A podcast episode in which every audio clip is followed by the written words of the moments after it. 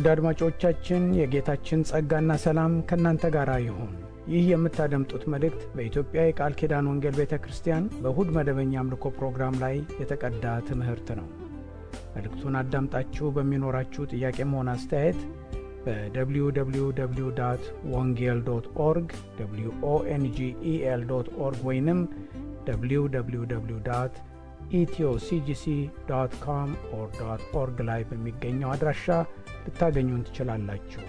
የምትሰሙትን መልእክት እግዚአብሔር ለበረከት ያድርግላችሁ። ከቁጥር 14 ጀምሮ አብረን እስከ 31 ድረስ በጌታ በኢየሱስ ክርስቶስ ስም እናነባለን። የእግዚአብሔር ስም የተባረከ ይሁን። አካል ብዙ ብልቶች እንጂ አንድ ብልት አይደለምና እግር እኔ እጅ አይደለሁምና የአካል ክፍል አይደለሁም ብትል ይህን በማለቷ የአካል ክፍል መሆኗ ይቀራልን? ጆሮም እኔ ዓይን አይደለሁምና የአካል ክፍል አይደለሁም ቢል ይህን በማለቱ የአካል ክፍል መሆኑ ይቀራልን? አካል ሁሉ ዓይን ቢሆን መስማት ወዴት በተገኘ? ሁሉም መስማት ቢሆን ማሽተት ወዴት በተገኘ? አሁን ግን እያንዳንዱ አሁን ግን ይቅርታ እግዚአብሔር እንደወደደ ብልቶችን እያንዳንዳቸውን በአካል አድርጓል። ሁሉም አንድ ብልት ቢሆንስ አካል ወዴት በሆነ። ዳሩ ግን አሁን ብልቶች ብዙዎች ናቸው፣ አካል ግን አንድ ነው። ዓይን እጅን አታስፈልገኝም ልትለው አትችልም፣ ወይም ራስ ደግሞ እግሮችን አታስፈልጉኝም ሊላቸው አይችልም። ነገር ግን ደካሞች የሚመስሉ የአካል ብልቶች ይልቁን የሚያስፈልጉ ናቸው። ከአካልም ብልቶች ያልከበሩ ሆነው የሚመስሉን በሚበዛ ክብር እናለብሳቸዋለን። በምናፍርባቸውም ብልቶቻችን ክብር ይጨመርላቸዋል። ክብር ያላቸው ብልቶቻችን ግን ይህ አያስፈልጋቸውም። ነገር ግን ብልቶች እርስ በርሳቸው በትክክል ይተሳሰቡ ዘንድ እንጂ በአካል መለያየት እንዳይሆን ለጎደለው ብልት የሚበልጥ ክብር እየሰጠ እግዚአብሔር አካልን አገጣጠመው። አንድ ብልት ቢሰቃይ ብልቶች ሁሉ ከእርሱ ጋር ይሰቃያሉ። አንድ ብልትም ቢከበር ብልቶች ሁሉ ከእርሱ ጋር ደስ ይላቸዋል። እናንተም የክርስቶስ አካል ናችሁ፣ እያንዳንዳችሁም ብልቶች ናችሁ። እግዚአብሔር በቤተ ክርስቲያን አንዳንዶቹን አስቀድሞ ሐዋርያትን፣ ሁለተኛም ነቢያትን ሦስተኛም ማስተማሪዎችን፣ ቀጥሎም ተአምራትን ማድረግን፣ ቀጥሎም የመፈወስን ስጦታ እርዳታንም፣ አገዛዝንም፣ የልዩ ልዩ አይነት ልሳኖችንም አድርጓል። ሁሉ ሐዋርያት ናቸውን? ሁሉስ ነቢያት ናቸውን? ሁሉስ አስተማሪዎች ናቸውን? ሁሉስ ተአምራትን ይሠራሉን? ሁሉስ የመፈወስ ስጦታ አላቸውን? ሁሉስ በልሳኖች ይናገራሉን? ሁሉስ ይተረጉማሉን? ነገር ግን የሚበልጠውን የጸጋ ስጦታ በብርቱ ፈልጉ፣ ደግሞም ከሁሉ የሚበልጥ መንገድ አሳያችኋለሁ። እግዚአብሔር አምላካችን የቃልህን ደጆች ክፈትልን። በቃልህ የሚገኘው እግዚአብሔር ሆይ መልካም ምክር፣ መታነጽን፣ መገንባትን እንዲሰጠን ቅዱስ መንፈስህ ወደ እውነት ሁሉ እንዲመራን ይህ ጊዜ በኃይልህና በሥልጣን ስር እንዲሆን እንጸልያለን። የጨለማ ኃይል፣ የአጋንንት ጥበብና ሰይጣናዊ አሰራር በስም ኃይል ይደምሰስ። ክብር ሁሉ ለአንተ ይሁን፣ በጌታ በኢየሱስ ክርስቶስ ስም አሜን።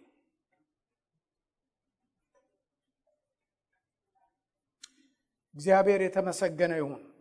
ሐዋርያው ጳውሎስ በዚህ ክፍል ላይ የሚናገረው ትምህርት እንዴት እንደተያዘ ጥቂት ወደኋላ ሄደን እንመልከት። ባለፈው ሳምንት ከቁጥር 12 እስከ 13 ድረስ ስንመለከት ነበር። ቤተ ክርስቲያንን የክርስቶስን አካል የሚያስገኘውን ምስጢር ነበረ የዳሰስ ነው። በዚያም መሰረት ቤተ ክርስቲያን እንደ ማንኛውም አይነት ማህበር እንዳልሆነች፣ ሰዎች ተሰብስበው በፈቃዳቸው የሚሰበስቡት ህብረት እንዳልሆነ ተመልክተናል። ምንም እንኳን ቤተ ክርስቲያን የሚለው ቃል ግሪኮች የሚጠቀሙበትን በኮይኖኒያ ወይም የእግዚአብሔርም ላልሆነ ህዝብ ለቤተ ክርስቲያንም ላልሆነ ጉዳይ ሰዎች በማህበር ተደራጅተው ለሚሰበሰቡበት ነገር ይጠቀሙበት የነበረ ቃል ነው ቤተ ክርስቲያን ተብሎ የተተረጎመው እና እኛ በአማርኛ ታድለናል እና unique የሆነ ስም ነው የተሰጠው ቤተ ክርስቲያን ከክርስትና ጋር በተያያዘ መንገድ ስለዚህ የግዕዝ አዋቂዎች የኢትዮጵያ ኦርቶዶክስ ቤተ ክርስቲያን ሊቃውንት ቤተ ክርስቲያንን በዚህ መንገድ ሲተረጉሙ ግን ሚስጥራዊ ምክንያት አለው፣ ስነ መለኮታዊ ምክንያት አለው። የኢትዮጵያ ኦርቶዶክስ ቤተ ክርስቲያን ምዕመኑ በአንድ መልክ ቤተ ክርስቲያን ተብሎ ይታያል። ሁለተኛ ምዕመኑ ደግሞ ሄዶ የሚያመልክበትንም ቦታ theologically በስነ መለኮት value ሰጥተውት ቤተ ክርስቲያን ብለው ያንንም ይላሉ። በኢትዮጵያ ኦርቶዶክስ ቤተ ክርስቲያን ታቦት በውስጡ ስላለ ማንም ካህን ሳይኖር አንድ ሰው ቤተ ክርስቲያን ሄጄ እግዚአብሔርን አገኛለሁ ለምናለሁ ብሎ ያንን ስፍራ የተቀደሰ ቦታ አድርጎ ሊያምን ሊቀበል የሚችልበት ስርዓት ወግና እምነት እንዳለ እናውቃለን። ነገር ግን በመጽሐፍ ቅዱስ ውስጥ ስንመለከት ቤተ ክርስቲያን የሚለው ቃል ከቤት ጋር የተያዘ አይደለም። ከቤት ጋር አይደለም የተያዘው።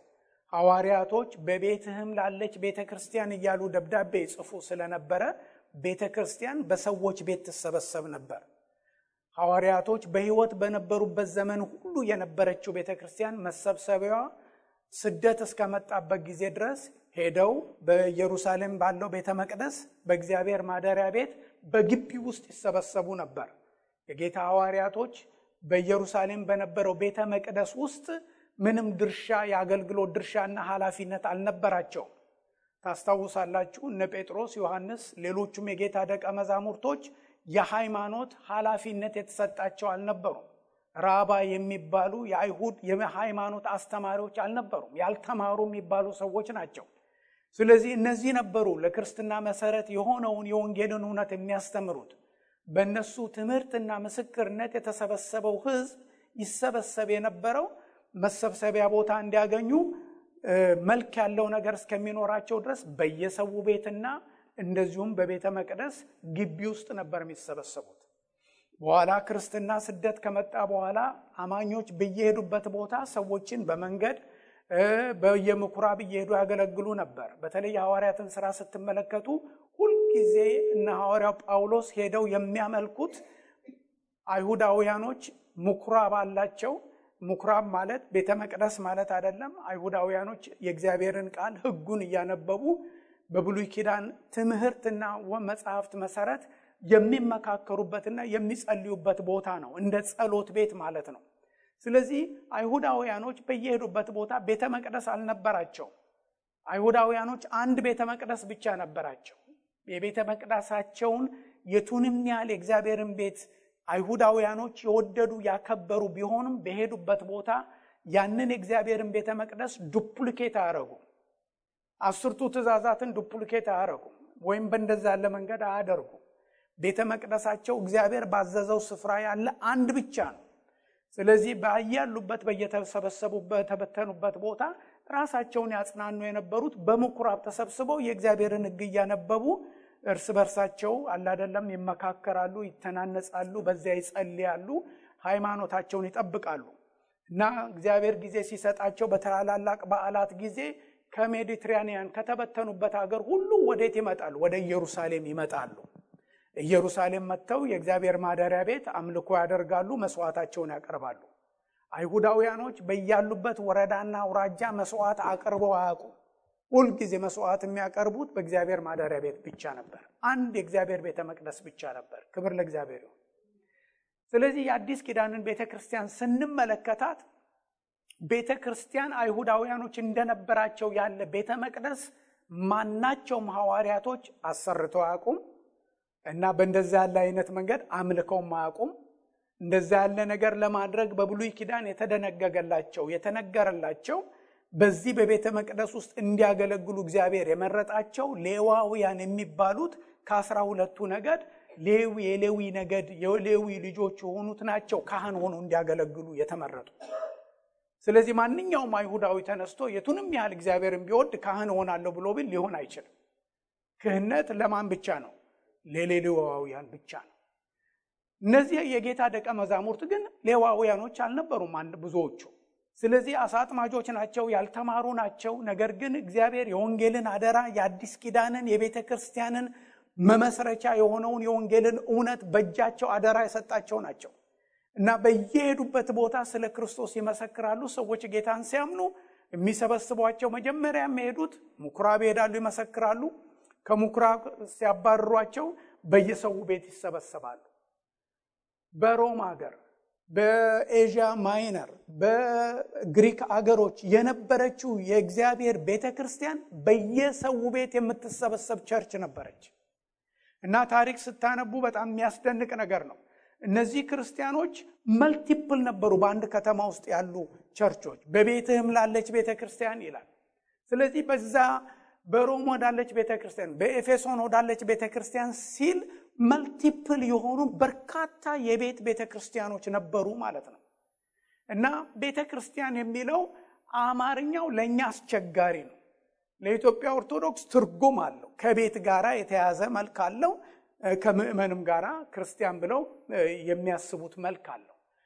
የመጽሐፍ ቅዱሱ ትክክለኛ ትርጉም ግን እንዳለ ሲወሰድ ቤተ ክርስቲያን የሚለው ቤትን ሳይሆን የሚያሳየው የተሰበሰበውን የእግዚአብሔርን ምንድን ነው ሕዝብ ነው የሚያሳየው። የት የተሰበሰበውን ቤተ ክርስቲያን ለመሆን ህንፃ አያስፈልግም። ቤተ ክርስቲያን ለመሆን ሜዳም ሆነን ቤተ ክርስቲያን ነን። ሃሌሉያ! ሰው ቤትም ሆነን ቤተ ክርስቲያን ነን። እግዚአብሔር ይመስገን። ስለዚህ እነዚህ ቅዱሳን በተሰበሰቡበት ቦታ የእግዚአብሔር ሕዝብ በጌታ ስም ስር ሲሰበሰብ በስሙ ስልጣን ስር ሲሰበሰብ ቤተ ክርስቲያን አለች የምንለው ያኔ ነው። ክብር ለእግዚአብሔር ስለዚህ በጌታ ስልጣንና በስሙ ስር ሲሰበሰቡ ያሉት ቅዱሳኖች ስብሰባቸው ብቻ አይደለም፣ ነገር ግን እግዚአብሔር በሚያየው ዓይንም ስለሚታዩ ቤተ ክርስቲያንን በስነ መለኮት ትምህርት የእግዚአብሔር ሰዎች ሁሉ የሚያውቁትና የሚቀበሉት አንድ እውነት አለ። ዓለም አቀፍ ቤተ ክርስቲያን አለች፣ ደግሞ local church አጥቢያ ቤተ ክርስቲያን አለች። እግዚአብሔር ሕዝቡን ሁሉ ያውቃቸዋል። የእሱ የሆኑትን የሚያውቅ የእረኞች ሁሉ አለቃ የሆነ ኢየሱስ ክርስቶስ በጎቼ ብሎ የሚላቸውን ያውቃቸዋል። ክብር ለእግዚአብሔር ይሁን። ስለዚህ እነዚህን ጌታ የሚያውቃቸውን ድንበር ጥሶ ነው ጌታ የሚያውቃቸው። በከለር አይደለም የሚያውቃቸው፣ በዘራቸው አይደለም፣ በቋንቋቸው አይደለም የሚያውቀው። የእረኞች እረኛ የሆነው የእግዚአብሔር ልጅ ኢየሱስ ክርስቶስ የእርሱ የሆኑትን ሁሉ በዓለም ያሉትን ያውቃቸዋል። እግዚአብሔር የተመሰገነ ይሁን። ነገር ግን ዓለም አቀፍ ቤተ ክርስቲያንን ማናችንም አናቅም። የጌታ የሆነውና ያልሆነውን ማናችንም አናቅም። የማወቅ ችሎታችን የለም። ለእኛ ግን መንፈሳዊ ሕይወታችንን እንድናንጽ እንድንገነባ እግዚአብሔር ጸጋውንና የሕይወትን እድገትን የሚሰጠን አገልግሎትን የሚሰጠን በ local church ውስጥ ነው። እግዚአብሔር የተመሰገነ ይሁን። ስለዚህ ቤተ ክርስቲያንን ስንመለከት በአጥቢያ ቤተ ክርስቲያን ውስጥ ነው የምናያት እና ዓለም አቀፏን ቤተ ክርስቲያን የሚያውቀው ጌታ ነው። እግዚአብሔር የተመሰገነ ይሁን እና እነዚህ ክርስቲያኖች በአንድ local ያሉ እርስ በርሳቸው ህብረት ሊያደርጉ ይችላሉ። በጥንት ዘመን ክርስቲያኖቹ እየተገናኙ አንዱ አንዱን የመርዳት የመተጋገዝ ሐዋርያው ጳውሎስ የጻፈላቸውን ከእግዚአብሔር ሰዎች ያገኙትን መልእክትና ምክር ለሌላው ማዳረስ እየተለዋወጡ መንፈሳዊ ነገሮችን መቀባበል ይለማመዱ እንደነበር ይታያል። ታሪክ መጽሐፍቶች እንደሚያሳዩት በተወሰነ ጊዜ አንድ ላይ ደግሞ ተሰብስበው ሰፋ ያለ ቦታ እየተከራዩ ተሰብስበው የጌታን እራት መውሰድ አብሮ ጌታን ማምለክንም ይለማመዱ ነበር። የጋራ fellowship ያደረጉ ነበር። በዚህ በ North America አንድ በአንድ ወቅት አንድ ወርክሾፕ ነበረና በጣም ሁኔታው በጣም ስለማረከኝ ለመካፈል ሄድኩ ማለት ነው። እና በዛ ስብሰባ ውስጥ በጣም young የሆኑ ወጣቶች ናቸው እና እነዚህ ልጆች ወገኖች አገልጋዮች ናቸው እና ራእያቸው ምንድን ነው? home church ነው በቃ የሚያምኑት እና ምክንያቱም ቤተ ክርስቲያን for some reason አንዳንድ ሰዎች ቤተ ክርስቲያን ህንፃን ሲያዩ የቤተ ክርስቲያን ነገር ሲመለከቱ በጣም ብዙ ጉዳትም ደርሶባቸዋል መሰለኝ። በተለያየ መንገድ interested የማይሆኑ ሰዎች አሉ እዚህ church ሊሄድ የሚል ነገር። ስለዚህ እነዚህን ሰዎች ምን ያደርጓቸዋል? በ home cell ነው የሚያደራጇቸው cell group ኦች። እንደዚህ ያለ movement ድሮ በአውሮፓም ውስጥ ነበረ፣ በሐዋርያት ዘመንም እንዳየነው ነበረ። ስለዚህ እነዚህ የ home cell church ኦችን ምን ያደርጋሉ? በየሰው ቤት ፕሮግራሞች ይካሄዳሉ። በአንድ ከተማ ውስጥ በርካታ cell group ነው ያላቸው። የጌታ ራት ሲወስዱ የትምህርት ቤት አዳራሽ ይከራዩና ተሰብስበው የጌታን ራት በአንድነት ይወስዳሉ። እና በ PowerPoint በ video based ነው ፕሮግራሞቻቸው የሚያሳዩት። በጣም የሚገርም አይነት እንቅስቃሴ ነው የምታዩት። home cell አላቸው እና የሚገርመው በሌላ አይነት ሁኔታ ወደ ጌታ ቤት የማይመጡ በዚህ መንገድ ወደ እግዚአብሔር ቤት እየመጡ የዳኑ በርካታ ሰዎችን ያሳያሉ። ምስክርነታቸውንም በዛ ላይ ያሳያሉ። ስለዚህ እግዚአብሔር የቤተ ክርስቲያንን ቅርጽና ይዘቷን በለመድ ነው ብቻ ማየት የለብንም ልላችሁ ነው። እግዚአብሔር የተመሰገነ ትልቁ ነገር እግዚአብሔር ሰዎችን ለመድረስና ለማግኘት ወደ ራሱ ለማምጣት የተለያዩ መንገዶችን ተጠቅሟል። እግዚአብሔር የተመሰገነ ይሁን። ስለዚህ ቢቻለን ህንፃ መስራት ክፋት የለውም እና ልቻል ካለ ደግሞ በዚህም መሰብሰባችን ይሄ ዴኬር ነው፣ ቀን ቀን ልጆች የሚሯሯጡበት ነው፣ ግን ለእኛ መሰብሰቢያ ቦታ ነው። ክብር ለእግዚአብሔር ይሁን። church የሚያደርገን ስሙን ጠርተን በዚህ ቦታ የምናመልከው የሰበሰበን የመገናኛችን ምክንያት የሆነው የእግዚአብሔር ልጅ ኢየሱስ ነው። የእግዚአብሔር ስም ብሩክ ይሁን። so ይህንን ነው መረዳት ያለብን እና በዚህ በአንደኛ ቆሮንጦስ ምዕራፍ 12 ላይ ያየነው አካል አንድ እንደሆነ ብዙም ብልቶች እንዳሉበት፣ ነገር ግን የአካል ብልቶች ሁሉ ብዙዎች ሳሉ አንድ አካል እንደሆኑ ክርስቶስ ደግሞ እንዲሁ ነው አለ። ስለዚህ ቤተ ክርስቲያንን ስናስብ እንዲሁ ሰዎች በኢትዮጵያዊነታቸው፣ በቋንቋቸው፣ በባህላቸው ተሰብስበው church መሆን አይችሉም። የ church ን የሚሰበስባት ኢየሱስ ክርስቶስ ነው። ይሲ ቤተ ክርስቲያንን የአካልን ብልቶች ብዙዎች ናቸው ይላል። ብዙ ብልቶች አሉ ይላል በአንድ አካል ውስጥ ሰውነታችን ላይ ስንመለከት እጅ፣ እግር አለ እና ሁላችንንም በሰውነታችን ላይ ያለንን አካል አንድ አካል ያደረገው ምንድን ነው ብለን ብንል እነዚህ አካላቶቻችን በሙሉ organized ሆነው በአንድነት እንዲሰሩ የሚያደርግ የሚቆጣጠረን ምን አለ? ጭንቅላት አለን። እግዚአብሔር ይመስገን። ልክ እንደዚሁም ክርስቶስ ነው እያንዳንዱን ክርስቲያን በራሱ ስልጣን ስር ያዘው። ከክርስቶስ ጋር ያልተገናኘ ከራስ ጋር ያልተገናኘ ብልት እንደማይሰራ ከክርስቶስ ጋር ያልተገናኘ ግለሰብ በቤተ ክርስቲያን ውስጥ ቦታ የለውም ማለት ነው። የአካል ብልቶች ብዙዎች ሳሉ አንድ አካል እንደሆኑ ክርስቶስ ደግሞ እንዲሁ ነው። ክርስቶስ በእኔ ውስጥ፣ ክርስቶስ በእህቴ ውስጥ፣ ክርስቶስ በወንድሜ ውስጥ፣ ክርስቶስ በእያንዳንዳችን ውስጥ። የመገናኛችን ምክንያት አማርኛ አይደለም፣ ኢትዮጵያዊነት አይደለም፣ መልካችን አይደለም፣ ወይም ሆቢያችን አይደለም፣ ወይም ጾታችን፣ እድሜያችንም አይደለም። የሚያገናኘን ማን ነው? ክርስቶስ። ክብር ለእግዚአብሔር ይሁን። መቼም ክርስቶስ በጣም በጎላበት ቦታ ብርቱ ቤተ ክርስቲያን አለች። እግዚአብሔር የተመሰገነ ይሁን። ክርስቶስ በጎላበት ቦታ ብርቱ ቤተ ክርስቲያን አለች። አቅሟን የሚለካው መለኪያዋ ያያያዛት ክርስቶስ ትልቁ ጌታ ነው እንጂ የሕዝቡ ቁጥር፣ የመማሩ አቅሙ፣ ጉልበቱ በገንዘብ ወይም በዕድሜ ወይም በሌላ ነገር ተለክቶ የቤተ ክርስቲያን አቅም በዛ አይታይም። መለኪያዋ ኢየሱስ ነው። ክብር ለእግዚአብሔር ይሁን። በኢትዮጵያ የነበረች ቤተ ክርስቲያን በደርግ ዘመን አለ አይደለም፣ እንዴት ነው እሱ ደርግ ድምጥ ማጧን ሊያጠፋ ተነስቶባት ነበር። ተስፋዬ ጋቢሶ የዘመረው መዝሙር ያ ጉልበተኛ መጥቶ ረገጣት፣ የማትበቅል መስላው ፈዛዛ፣ ግን አመለጠች፣ ሄደች፣ ሮጠች፣ አፈራች፣ ለደካከሙት ምን ሆነች? መጠለያ ሆነች። ደርግ የለም፣ ቤተ ክርስቲያን ግን ምድሩም ሞላች። ክብር ለእግዚአብሔር ይሁን። እኛ በዚያን ጊዜ ደርግ በጣም ጉልበቱን ሲያሳይ የባህል አብዮት አደርጋለሁ ሲል ሲያሳድድ እኔ ጓደኞቼ ወደ ሰፈር ስገባ የኢንተርናሲዮናል የኮሚኒስት መዝሙር ይዘምሩብኝ ነበረ። እየሳቁ ልክ ስመጣ ኢንተርናሲዮናል መዝሙር ነበረ ረስቸዋለሁ። ይዘምሩ ከመዘመራቸው የተነሳ almost ይዤው ነበረ። እንደነሱ አልዘመርኩትም እንጂ እና ይዘምራሉ እና ዞር ስል ይስቃሉ። እኔም እየሳኩኝ ይገባሉ። ምን ማድረግ ይቻላል? እና ምን ይሉኝ ነበር? የድል አጥቢያ አርበኛ ከምትሆኝ ተስፍሽ እንዴት ነው? this is time እኮ መግባት ይሉኝ ነበረ። ኢህአፓ ሊመለምሉኝ ማለት ነው እና አንዳንድ ጊዜ እድል ገጥሞ ስንነጋገር ጌታ ኢየሱስ ክርስቶስ የጌቶች ጌታ መሆኑን ስነግራቸው ዓለም ሁሉ እንደሚያልፍ ኢየሱስ ዳግመኛ እንደሚመጣ የድሮ favorite መዝሙሬ እንትን መልእክቴ ይሄ ነበር። እኔም እነሆ እንደ ምድጃ እሳት የሚነድ ቀን ይመጣል ስላቸው ይደነግጣሉ። ኃጢአተኞችና ክፋትን የሚያደርጉ ሁሉ ገለባ አድርጎ የሚበላቸው እሳት ይመጣል።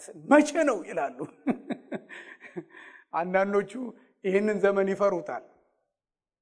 ግን ያቺ ቤተ ክርስቲያን በዛን ጊዜ የነበረች እኛ አሁን ራሳችንን እኔ እንኳን ፓስተር አንደኛ እኔ ፓስተር የሚባል ስሙንም አላቅም። አሜሪካ እንዲመተን ልናገለግል በዓለም ዙሪያ የሚሰራጭ አገልግሎት ልናገለግል ምኑም የለንም። ታናናሽነታችንን ብቻ ነው የምናየው። ነገር ግን ስንጸልይ ግን ትልቁ ጌታ ይታወቀናል። የጌቶች ጌታ፣ የነገስታት ንጉሥ፣ የቤተ ክርስቲያን ጉልበት አቅሟ ኢየሱስ ክርስቶስ ነው። ገንዘብ አይደለም፣ ያላት ህንፃ አይደለም፣ ንብረቱ አይደለም፣ በውስጧ ያሉት ሰዎች ያላቸው በኢኮኖሚ ላደር ውስጥ የት ቦታ ላይ እንዳሉ አይደለም። ኢየሱስ ነው የቤተ ክርስቲያን ጉልበት። ስለዚህ ቤተ ክርስቲያን አቅሟን ማየት ያለባት አይደንቲቲዋን መውሰድ ያለባት በቤተ ክርስቲያን ውስጥ ያሉ ምዕመናን ተጽዕኖ ሊያመጡባት አይገባም። culture ኡ ተጽዕኖ ሊያመጣባት አይገባም። የቱንም ያህል መካከላችን ያሉ አዛውንቶች፣ ደካሞች፣ ያልተማሩ ሰዎች ቢታዩአችሁ ወገኖቼ ኢየሱስ ካልታያችሁ ነገር ሁሉ ልክ አይሆንም። እዚህ ጉባኤ ውስጥ ኢየሱስ አለ። ስሙ ሲጠራ በዚህ ጉባኤ ኢየሱስ አለ። that's only thing በሕይወታችን የምንፈልገው። ዛሬ ሰዎች ቤተ ክርስቲያን ሲመርጡ ባል ፍለጋ የሚመጡ አሉ፣ ሚስት ፍለጋ የሚመጡ አሉ፣ jolly ጆንትራ lifestyle የሚፈልጉ አሉ፣ አለባበስ፣ የፀጉር አቆራረጥ አይተውን የሚመጡት አለ አይደለም፣ ውጫዊ ነገር የሚመለከተው that's not a church church ን church የሚያረጋት ኢየሱስ ክርስቶስ ነው። ስለዚህ አይሁድ ብንሆን ይላል፣ የግሪክ ሰዎች ብንሆን ይላል፣ ባሪያዎች ብንሆን ይላል፣ ጨዋዎች ብንሆን ይላል፣ እኛ ሁላችን በአንድ መንፈስ አንድ አካል እንድንሆን ተጠምቀናል። ሁላችን አንዱ መንፈስ ምን አድርገናል? ጠጥተናል። ክብር ለእግዚአብሔር ይሁን። for some reason ኮምፒውተር እያስቸገረኝ ነው። አንድ ጊዜ ታገሱኝ። እግዚአብሔር የተመሰገነ ይሁን። የጻፍኩትን material ተመስገን እየሰራ ነው።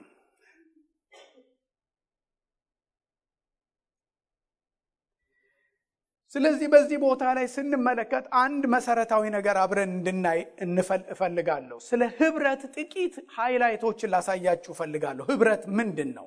ህብረትን አስመልክቶ ማየት ያለብን ነገሮች አሉ። ህብረት ስንል ምንድን ነው? ህብረት ለማግኘት ቤተ ክርስቲያን ህብረትን የምታገኘው እንዴት ነው ብለን እናያለን። የክርስቶስ ወንጌል የህብረት ዋና ምክንያት እንደሆነ እናያለን። ሐዋርያው ጳውሎስ ለቲቶ በጻፈለት በመልእክቱ ላይ በምዕራፍ አንድ ቁጥር ስድስት ላይ እንደዚህ የሚል ቃል ይናገራል። በሃይማኖት ህብረት እውነተኛ ልጄ ለሚሆን ለቲቶ ከእግዚአብሔር አብ ከመድኃኒታችንም ከጌታ ከኢየሱስ ክርስቶስ ጸጋና ምሕረት ሰላምም ይሁን ይላል። በምን ህብረት ይላል? በሃይማኖት ህብረት እውነተኛ ልጄ ለሚሆን ሐዋርያ ጳውሎስ ቲቶን እንደ ልጁ ነው የሚያየው። ነገር ግን ቲቶ ልጄ የሚሆነው እኔ በዕድሜ አንጋፋ ስለሆንኩ አይደለም፣ እሱ ያንግ ስለሆነ እኔ ትልቅ ሰው ስለሆንኩ አይደለም፣ አብረን በመቆየታችን አይደለም። በሃይማኖት ህብረት ነው ልጅነት። ክብር ለእግዚአብሔር። በምንድን ነው ይላል? በሃይማኖት ህብረት ልጄ የሚሆን ክብር ለእግዚአብሔር ይሁን። ስለዚህ በእርሱና በቲቶ መካከል ያለው ህብረት የሃይማኖት ህብረት ያላቸው እንደሆነ እናያለን ማለት ነው። ለፊሊሞና ሲጽፍለት የእምነትህም ህብረት ይላል በእኛ ዘንድ ያለውን በጎ ነገር ሁሉ በማወቅ ለክርስቶስ ኢየሱስ ፍሬ እንዲያፈራ እለምናለሁ ይላል። አያችሁት? የእምነትህ ምን ህብረት ከሌሎች ክርስቲያኖች ጋር ያለውን ህብረት ይላል። ህብረት ከሃይማኖት ህብረት ከእምነት ጋር የተያያዘ ነገር እንደሆነ እናያለን። ህብረት ከምናምነው ነገር ጋር ከሃይማኖት ጋር መያያዙን ስንረዳ ማስተዋል ያለብን ብርቱ ነገሮች አሉ። ይህንን የምናምነውን ነገር ችላ ብለን ህብረት ለመፍጠር የምንችልበት ሌላ ምክንያት ብንፈልግ እንችላለን። ስሙ ግን ሌላ ነው። የቤተ ክርስቲያን ህብረት መጽሐፍ ቅዱስ የሚናገረው ህብረት አይደለም። ሃይማኖትና እምነት ደግሞም በወንጌል እውነት ላይ የተመሰረተ ህብረት ነው እኛ ሊኖረን የምንፈልገው። የወንጌልን እውነት ችላ ብለን ህብረት የምንፈጥርበት ሌላ ምክንያት ብንፈልግ ወጥመድ ወጥመድ ወጥመድ አለው። እግዚአብሔር ይህ እንድናስተውል ይርዳል። ውድ ወገኖች በሁለተኛ ቆሮንቶስ ምዕራፍ 6 ቁጥር 14 ላይ ከማያምኑ ጋር በማይመች አካሄድ አትጠመዱ፣ ጽድቅ ከአመፅ ጋር ምን ተካፋይነት አለውና ብርሃን ከጨለማ ጋር ምን ህብረት አለው የሚለውን ችላ ልንለው አይገባም። ይህ በጋብቻ ነው በአብዛኛው የሚጠቀሰው። ነገር ግን ብዙ ሰዎች ወደ አንዳንድ መንፈሳዊ ህብረት ውስጥ ሳያውቁት ይገባሉ። አያችሁት? የወንጌልን እውነት compromise በምናደርግበት ያመነውን ክርስቲያን ያደረገንን ክርስቲያኖች የሆንበትን የወንጌልን እውነት ዋጋ አድርገን ጥለን አለ የምንለው ህብረት በጣም ብዙ መዘዝ አለው። ይህንን እንዴት እንደማስረዳ እግዚአብሔር ይርዳኝ። ስለዚህ አማኞች ከጨለማ ጋር ሊካሄድ የማይችለውን ህብረት ሊያገኙ የቻሉት አንደኛ ዮሐንስ ምዕራፍ አንድ ቁጥር ሶስት ላይ እናንተ ደግሞ ከእኛ ጋር ህብረት እንዲኖራችሁ ያየነውንና የሰማነውን ለእናንተ ደግሞ ምን እናደርጋለን? እናወራላችኋለን። በሐዋርያቶች በተሰበከ ሐዋርያቶች ባስተማሩት ትምህርት ላይ የተመሰረተ ህብረት ነው። እናንተ ከእኛ ጋር ህብረት የሚኖራችሁ ለዛ ነው የምናወራላችሁ። ህብረታችን የተሰበከልን ያመንነው የተማርነው የወንጌል ውጤት መሆን አለበት። የወንጌልን እውነት ጥለን ከሰዎች ጋር ህብረት ብናደርግ ብዙ ሰዎች አላደለም። መቼም ሰው በተፈጥሮ ማህበራዊ ህይወትን ፈላጊ ስለሆነ በሌላ በጎና መልካም በሆኑ ነገሮች አሶሴት ማድረግ እንችላለን። ክርስቶስን ቤተ ክርስቲያን በዚህ ቦታ ላይ የተጠቀሰውን የአካልን ህይወት ግን ያለ ወንጌል እውነት ልንለማመደው አንችልም። ጆሮ ያለው ይስማ። ክብር ለእግዚአብሔር ይሁን። እኔ አንዳንድ ጊዜ ሰዎች የሚያምኑትን ነገር ዋጋ ሲያሳጡ የተለያየ ሃይማኖት እንደሚኖረን ድንበር እንዲጠብቁ ነው የምነግራቸው። በወንጌል እውነት ላይ ነው ህብረት የሚኖረን። የወንጌል እውነት ተጥሎ ኢትዮጵያዊነቱን ኢትዮጵያዊነቴን አክብሮ ከሰው ጋር ጥሩ ጉርብትና ሊኖረኝ ይችላል። በስራም በተለያየ መንገድ ልንገናኝ እንችላለን። በአገር ጉዳይ ልንጫወት እንችላለን። ነገር ግን እግዚአብሔር ያለበትን ህብረት ግን ያለ ወንጌል እውነት ሊኖረን አይችልም አይችልም። እግዚአብሔር የተመሰገነ ይሁን። ይሄ የወንጌል ህብረት በጣም በጣም ብርቱና አስፈላጊ ነገር ነው፣ በተለይ በዚህ ዘመን። ስለዚህ ይሄንን ህብረት ለማግኘት እኛ መመልከት ያለብን ኢየሱስ ክርስቶስ የቤተ ክርስቲያን የሆነው ጌታ የዚህ ህብረት ምክንያት ነው። ህብረቱ ጄኔራል የሆነ preaching አይደለም። ጌታ ደርሶላችኋል እያለ ሁሉም ሰባኪ ነው። ነገር ግን ሐዋርያቶች ለህብረት ከእኛ ጋራ please አዳምጡኝ፣ ከእኛ ጋራ ህብረት እንዲኖራችሁ ይህንን እናወራላችኋለን ብለው ያሉት ስለ ህይወት ቃል ነው። ያ የህይወት ቃል ማን ነው? ማን ነው? ኢየሱስ ክርስቶስ። no Jesus no fellowship። እግዚአብሔር የተመሰገነ ይሁን። እኔ ይህንን ከእግዚአብሔር ቃል የተማርኩትን የማምነውን ነው የምነግራችሁ። ልትቆሙበትም ልትጠብቁትም የሚገባ ነው። አንደኛ ዮሐንስን አውጡትና ተመልከቱት። ስለ ህይወት ቃል ከመጀመሪያው የነበረውንና የሰማነውን በዓይኖቻችንም ያየነውን የተመለከትነውንም እጆቻችንም የዳሰሱትን እናወራለን። ያወሩት የመሰከሩት ኢየሱስ ክርስቶስን እንደሆነ ነው የምናየው። የህይወት ቃል ኢየሱስ ነው። ዓይኖቻቸው ያዩት እጆቻቸው የዳሰሱት ህይወት ተገለጠ አይተንማል ያሉት የእግዚአብሔር ልጅ ኢየሱስ ክርስቶስን ነው።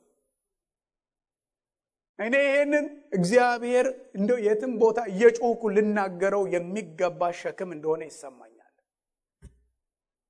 ለምን እንደሆን ታውቃላችሁ? በዚህ ዘመን ክርስቶስ ዥንጉርጉር ነው ለብዙ ሰዎች።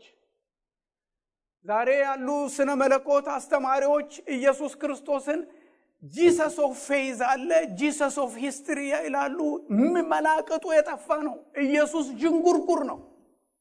እንደ አምላክ የማያዩት አሉ። የሞተው ሞት የሚያድን ነው ብለው የማያምኑ አሉ። ኢሳይያስ 53 ከሱ ጋር አይሄድም ይላሉ። እነዚህ ሁሉ ክርስቲያኖች ናቸው። ሰባኪ እየሆኑ እየተጋበዙ በየቸርቹ ያገለግላሉ። ለምዕመኑ እንዳይከብደው ጠምዘዝ እያደረጉ የሚመቸውን እያወሩለት ይሄዳሉ። deep down ኢየሱስን አያምኑት። አንዳንድ ጊዜ በስነ መለኮት ትምህርት ቤት ውስጥ ስትነጋገሩ የሚያስደንቅ ነገር ታያላችሁ። የኢየሱስ ክርስቶስ የእግዚአብሔር ልጅነቱ value value የማይሰጡት አስተማሪዎች አሉ። የእግዚአብሔር ልጅነቱ ኢየሱስ የእግዚአብሔር ልጅ እንደሆነ የማያምን ሰው አይድንም።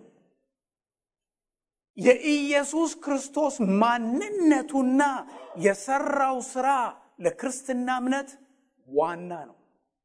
ነገር ግን በጣም ብዙ ሰዎች ኢየሱስ በጣም በዚህ ዘመን ስንመለከት ብዙ ሰዎች ኢየሱስ አዳኝ ነው፣ ሞተልኝ፣ ዕዳዬን ከፈለ ያምናሉ። ኢየሱስ ማን ነው ቢባሉ ግን በትክክል አይመልሱም።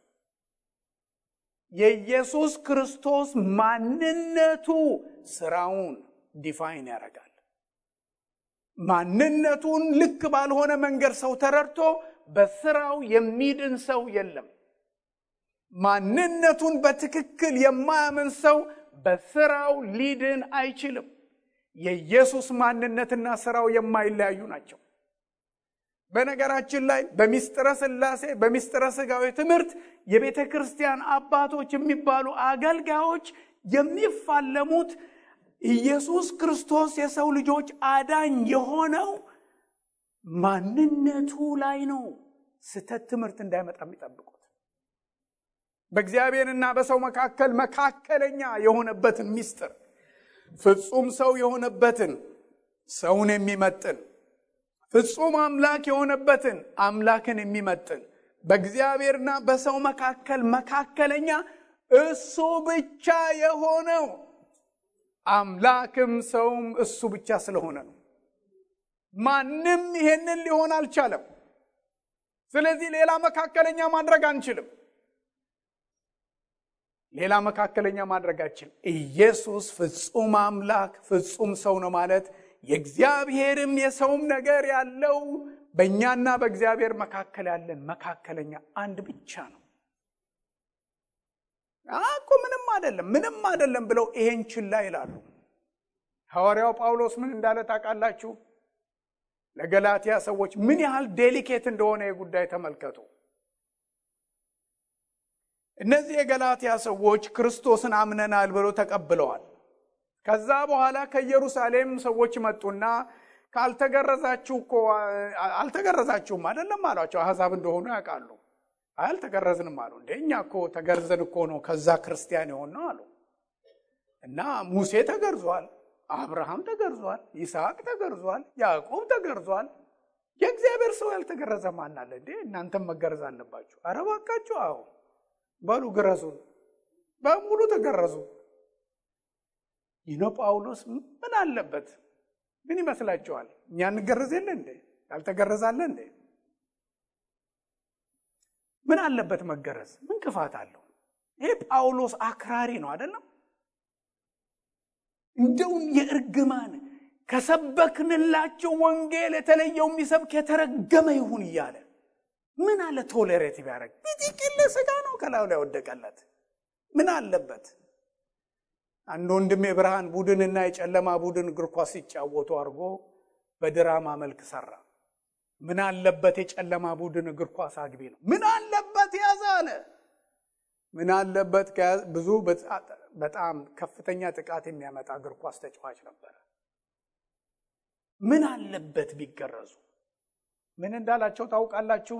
ገላትያ ላይ ውድ ወገኖቼ ብትገረዙ ክርስቶስ ምንም አይጠቅማችሁም። ምን እንደሆን ታውቃላችሁ? የክርስቶስን ማንነት በትክክል የተረዳ ሰው በአለቱ ላይ ነው የሚመሰረተው። በአለት ላይ ቤቱን መስርቶ ሌላ መሰረት የሚፈልግ የለም። ኢየሱስ በቂ ነው፣ ከበቂም በላይ ነው። መገረዝ ግን ቢጨምርበት ምን ማለቱ ነው? ኢየሱስ በቂ አይደለም ብሎ በተግባር መተርጎሙ ነው። ስለዚህ ህብረት የክርስቶስ ማንነት ስራው በሚጠበቅበት ሁኔታ እንጂ በጅምላ በክርስትና በጅምላ መንፈሳዊ ቋንቋ አይደለም። ክብር ለእግዚአብሔር ይሆን። የእግዚአብሔር ስም ብሩክ ይሆን።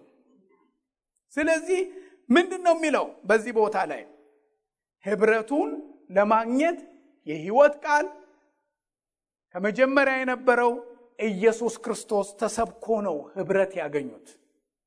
እግዚአብሔር የተመሰገነ ይሁን።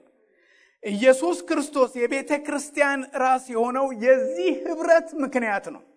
ኢየሱስን አስመልክቶ የተሳሳተ ትምህርትና እምነት ካለው ሰው ጋር ህብረት ሊኖረን አይችልም። የፍቅር ሰባኪ የሆነው ዮሐንስ እንዲህ ይላል። ስለ ፍቅር በርካታ ቃላቶችን የተጠቀመው ለሚወጣ ሁሉ በክርስቶስ ትምህርት ለማይኖር ሰው አምላክ የለውም። ለስንቶቻችሁ ይሄ ትልቅ ትልቅ ጉልበት ነው። ለሚወጣ ሁሉ በክርስቶስ ትምህርት ለማይኖር ሰው አምላክ የለውም። በክርስቶስ ትምህርት ለሚኖር አብና ወልድ አሉት። ምንድን ነው የሚለው? እንደዚህ ያለ ትምህርት ይዞ የሚመጣ ሰው የክርስቶስን ትምህርት ይዞ የማይመጣ ሰው ሲመጣ ምንድን ነው የምናደርገው? በሁለተኛው ዮሐንስ ምዕራፍ አንድ ቁጥር ዘጠኝ ነው ይሄን ያለው። ቁጥር አስር ላይ ምን እንደሚል ተመልከቱ። ማንም ወደ እናንተ ቢመጣ ይህን ትምህርት ባያመጣ በቤታችሁ ምን አታርጉት፣ አትቀበሉት፣ ሰላምም አትበሉት ይላል። ስንቶቻችሁ ይሄ አቅም አላችሁ? ውድ ወገኖቼ ውድ ወገኖቼ የኢየሱስ ክብሩ የገባው ብቻ ነው በዚህ ላይ አቋም ይኖረው። ኢየሱስ ክርስቶስ የእግዚአብሔር ልጅ የቤተ ክርስቲያን መሰረት፣ የሃይማኖት ጉልበት ማንነቱ ያልገባው ሰው በክርስቶስ ላይ እየደመረ እየደረበ ግትልትል እየጨመረ ይሄዳል እንጂ ኢየሱስ ክርስቶስ ጋር ነገሮች እንዳይቀየጡ ደንታ የሚኖረው ሰው የለም። ለእናንተ ኢየሱስ ማን ነው? ህብረታችን ምንድን ነው? እዚህ ቤተ ክርስቲያን ብዙ ጊዜ መኖራችን አይደለም። የትም ቸርች መሄዳችን አይደለም። ኢትዮጵያዊነት አይደለም። በአማርኛ ቋንቋ አይደለም። በመዝሙር አይደለም። ሁሉም ነገር ሊኮረጅ ይችላል። ሁሉም ነገር ከውስጥ በሆነ በአለቱ ላይ ሳንመሰረት ሁሉንም ማድረግ እንችላለን። question is where is Jesus ነው በእኛ ህይወት ስለዚህ የቤተ ክርስቲያን ህብረት ስንል ቤተ ክርስቲያን ስንል አለቱ ኢየሱስ ክርስቶስ መኖር አለበት። ክብር ለእግዚአብሔር ይሁን። ክብር ለእግዚአብሔር ይሁን። ስለዚህ የክርስቲያኖች ህብረት ተመሳሳይ እምነት ስለ ክርስቶስ ያላቸው ሰዎች ያላቸው ህብረት ነው። ይህንን ሁላችንም ልብ ብትሉ በተለያየ መንገድ በህይወታችሁ አይታችኋል። ልናይም የምንችለው ነገር ነው። የጌታን ነገር በቅጡ ያልያዙ ሰዎች ጋር ምንም ሳንነጋገር ዘይትና ውሃ ነን። በግድ እንፍጠረው ብንል በትህትና በፍቅር ጂምናስቲክ ብንሰራ አይሆንም። ኢየሱስ በቦታው ሳለ ሁሉ ነገር አለ። አንዳንድ ሰዎች ምን እንደሆነ ታሪካቸውን ሳናቅ ለጌታ ለኢየሱስ ክርስቶስ ባላቸው ፍቅርና እምነት ብቻ በአንድ ጊዜ እንዋሃዳለን። አብረን ከርመን ግን ብዙ ሰዎች ጌታ ኢየሱስ ክርስቶስ የተሰጠው ቦታ ትክክል ስላልሆነ ዝም ብሎ ስለሆነ ክርስትናቸው ሁሉን የሚያስተናግድ ስለሆነ ብንለው ብንለው መዋሃድ አይቻልም። ይህ ህብረት በጌታ ቃል የተመሰረተ ቢሆንም የሚካሄደው ግን ሰዎች የሃይማኖትን ህብረት በአይምሮ እውቀት በመያዛቸው ብቻ ሳይሆን በመንፈስ ቅዱስ የሚደረግ ህብረትም እንደሆነ ማሰብ አለብን። በመንፈስ ቅዱስ የሚደረግ ህብረት ነው። ሁለተኛ ቆሮንጦስ 13 14 ላይ ምረቃ ሁሌ በየቤተ ክርስቲያኑ የምንመረቀው ምረቃ አለ። የጌታ ኢየሱስ ክርስቶስ ጸጋ፣ የእግዚአብሔርን ፍቅር፣ የመንፈስ ቅዱስ ህብረት ከሁላችሁ ጋር ይሁን ይላል። ምንድን የመንፈስ ቅዱስ ምን ህብረት ህብረት ማንም ሰው ብዙ ሰዎች በግሌ እኔ ከጌታ ጋር በግሌ እኔና ጌታ እንተዋወቃለን ይላሉ። no ክርስትና ሲጀመር ለህብረት ነው። ሲጀመር ለህብረት ነው። ሲጀመር ለህብረት ነው። እያንዳንዳችን በእናታችን ማዕፀን ስንሰራ በአንድ ሴል ነው የተሰራ ነው። ያቺ ሴል ብቻዋን መኖር አትችልም። ሰው ሆኖ መኖር የሚችል የለም። ሌሎች ሴሎች ያስፈልጋሉ ሰው ሆነን ለመኖር። እግዚአብሔር እኔና እናንተን የክርስትና ህይወታችን በህብረት ውስጥ ነው እንዲጀመር ያደረገው። ለምን? ይሄ አምላካችን ራሱ ህብረት አለው። አብ ወልድ መንፈስ ቅዱስ አንድ አምላክ። ክብር ለእግዚአብሔር ይሁን እና በአብ በወልድ በመንፈስ ቅዱስ መካከል ያለ ህብረትና አንድነት የክርስትና እምነት ምንድን ነው? መሰረት ነው። ስለዚህ ሃይማኖታችን ህብረት እኛ የሚያስፈልገን ከማህበራዊ ነገር አንጻር አይደለም፣ ከኢኮኖሚ አይደለም፣ ዲያስፖራ ስለሆንን አደለም፣ ዘመድ አዝማድ ስለሌለን አደለም። ሃይማኖታችን በባህሪው ከመሰረቱ በህብረት ላይ የተመሰረተ እንዲሆን የሚያደርገው የእግዚአብሔር የአምላካችን የራሱ ባህሪ ነው። ክብር ለእግዚአብሔር ይሁን። ስለዚህ ህብረት በግድ አስፈላጊ ነው ለክርስቲያን። ስለዚህ መጽሐፍ ቅዱስ ላይ የምንመረቀው ቡራኬ ብቻ አይደለም። የጌታ ኢየሱስ ክርስቶስ ጸጋ፣ የእግዚአብሔር ፍቅር፣ የመንፈስ ቅዱስ ህብረት ከሁላችሁ ጋር ይሁን። ሁለተኛ ቆሮንቶስ 13 14 ይህ ምረቃ ሁልጊዜ በየቤተ ክርስቲያኑ ሲደረግ እናያለን፣ እንሰማለን። ሁላችንም መንፈስ ቅዱስ ህብረት የሚኖረን በአብና በወልድ መካከል ያለውን ህብረት ሊያስገኝልን ነው። ህብረታችንም ከአብ ጋር ከልጁም ከኢየሱስ ክርስቶስ ጋር ነው ተብሎ መንፈስ ቅዱስ ያልተነሳው ለምን ሆን ታውቃላችሁ? በሞመንት የህይወትን ቃል ሰምተን ኢየሱስን ስናምን በመንፈስ ቅዱስ እንታተማለን። መንፈስ ቅዱስ ምኑ ይሆናል? የልጅነት መንፈስ ሆኖ ይሰጠናል። ስለዚህ ኢየሱስ አባቱን አባ አባ አባ ባለበት መንፈስ ነው ልጆች የምንሆነው። ስለዚህ ህብረታችን ምን አይነት ህብረት ነው? በመንፈስ የሆነ ህብረት ነው። እግዚአብሔር የተመሰገነ ይሁን። እንዲህ የመሰለው የመንፈስ ህብረት በተግባር የሚሆን ስለሆነ ሐዋርያው ጳውሎስ የፊልጵስዩስን ሰዎች በምዕራፍ ሁለት ቁጥር አንድ ላይ እንደዚህ ይላቸዋል። በክርስቶስ አንዳች ምክር ቢሆን፣ የፍቅር መጽናናት ቢሆን፣ የመንፈስ ህብረት ቢሆን፣ ምሕረትና ርኅራኄ ቢሆኑ ደስታዬን ፈጽሙልኝ ይላል። ስለዚህ ህብረት ሐዋርያው ጳውሎስ በአገልግሎቱ በክርስቲያኖች መካከል ሊያየው የሚፈልግ ደስ የሚያሰኘው ነገር ነው። ይሄንን ፈጽሙልኝ ይላል። ያለ ህብረት ክርስቲያኖች ጤናማ ህይወት ሊኖሩ አይችሉም። አየር ባየር ክርስትና የለም። ብዙ ሰዎች ዛሬ አንድ church፣ ነገ አንድ church shop around ያደርጋሉ እንዲሁ እየተንሳፈፉ። ወገኖቼ ወገኖቼ እግዚአብሔር ባለፈው ሳምንት እንዳየነው ቤተ ክርስቲያኔን እሰራለሁ ያለ ጌታ ነው የምናመልከው። ቤቱን እየሰራ ነው ያለው። እሱ ቤቱን እየሰራ እያለ እኔና እናንተን እየሰበሰበ እየሰራ እያለ እዛም church ሄደን ሲሰራ እናያለን። ወይ እዛም አንሰራም፣ ወይ እዚህም አንሰራም። እንሄዳለን። shop around ነው የምናደርገው ዝም ብለን እና ሁሉም ቦታ እንሄዳለን። የቱ ጋር ነው የኛ ህይወት የሚሰራው? ስለዚህ እግዚአብሔር ደስታው የእኛም ደስታ የሐዋርያ ጳውሎስ ደስታ ይህንን ህብረት ማግኘት ነው። ጌታ ኢየሱስ ክርስቶስ የጸለየው ረጅም ጸሎት፣ በነገራችን ላይ የሊቀ ካህንነቱ ጸሎት ነው የሚሉት አንዳንድ እግዚአብሔር ሰዎች። High Priestly Prayer የሚባለው በዮሐንስ ወንጌል ላይ ያለው ይሄንን ነው የሚያሳየው።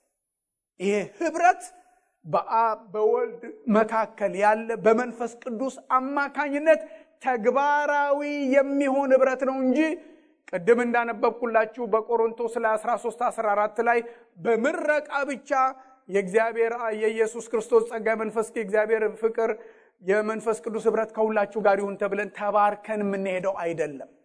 አይደለም። የምንፈጽመው ነው ህብረት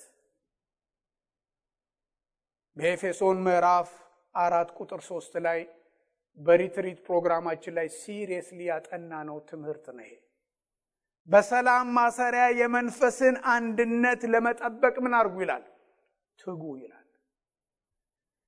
ውድ ወገኖቼ ሰይጣን በጣም በጣም በጣም በጣም የሚጣጣረው ቤተ ክርስቲያንን ለመቋቋም የሚፈልገው unity እንዳይኖር በምንም unity እንዳይኖር ነው it's really a pain in heart of God ክርስቶስ የሚገነባት ቤተ ክርስቲያን ውስጥ ህብረትን የሚያደፈርስ ነገር ሲመጣ።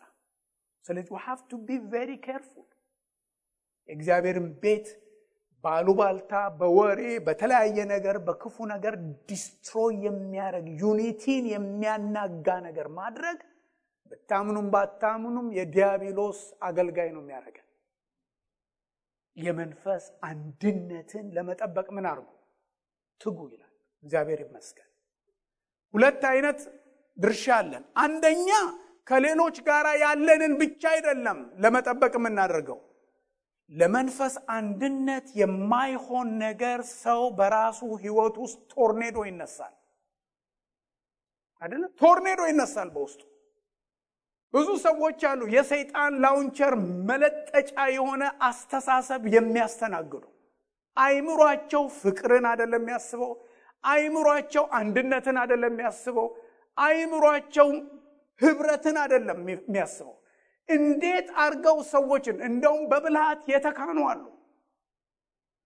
በቤተ ክርስቲያን ውስጥ የራሳቸውን ወራዳ ህይወት ቤተ ክርስቲያን አቅም አግኝታ deal እንዳታደርግ በእግዚአብሔር ህዝብ መካከል መራራቅ እንዲኖር intelligently ሰዎችን ከሰዎች የሚያለያዩ ሰዎች አሉ። ሰዎች ሲራራቁ አቅም የሚያገኙ ሰዎች አሉ። ለአሳማ የጭቃ ቦታና የጨቀየ ስፍራ እንደሚስማማው የእግዚአብሔር ቤት እንዲጨቀይ የሚፈልጉ ሰዎች አሉ። ታጥበው የማይጸዱ አሳፋሪ በሆነ lifestyle የሚኖሩ ሰዎች አገልጋዮች አቅም እንዲያጡ ቤተ ክርስቲያን አቅም እንድታጣ እና እነሱ የሚመቻቸው ውስጣቸው ይስቃል። ሰዎች ሲባሉና ሲነታረኩ ደስ ይላቸዋል። ሀሌሉያ ይላሉ። እና እንደዚህ ያሉ አይነት ሰዎች በቤተ ክርስቲያን አሉ። የዲያብሎስ አገልጋዮች በቤተ ክርስቲያን ውስጥ እንክርዳድ የሆኑ አይጥ የሚለቁ በእግዚአብሔር ቤት ውስጥ። ስለዚህ የራሳችንን ሕይወት በመጠበቅ ነው ለህብረት መጠንቀቅ ያለብን። እግዚአብሔር የተመሰገነ ይሁን። የቤተ ክርስቲያን ህብረት በክርስቶስ ደም የተገኘ ነው። በኢትዮጵያ ባንዲራ፣ በአማርኛ ቋንቋ፣ በኢትዮጵያዊነት አይደለም። ኢየሱስ ሞቶ ያስገኘው ስለሆነ ለህብረት መጠንቀቅ አለብን።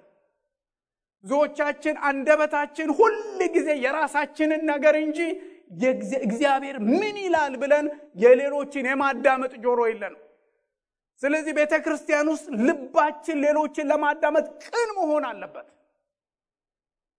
አዳምጡኝ ወገኖቼ። ለእርቅ፣ ለፍቅር፣ ለትህትና የማይመች ህይወት ያላችሁ ሰዎች የህብረት ጠር ነው የምትሆኑት።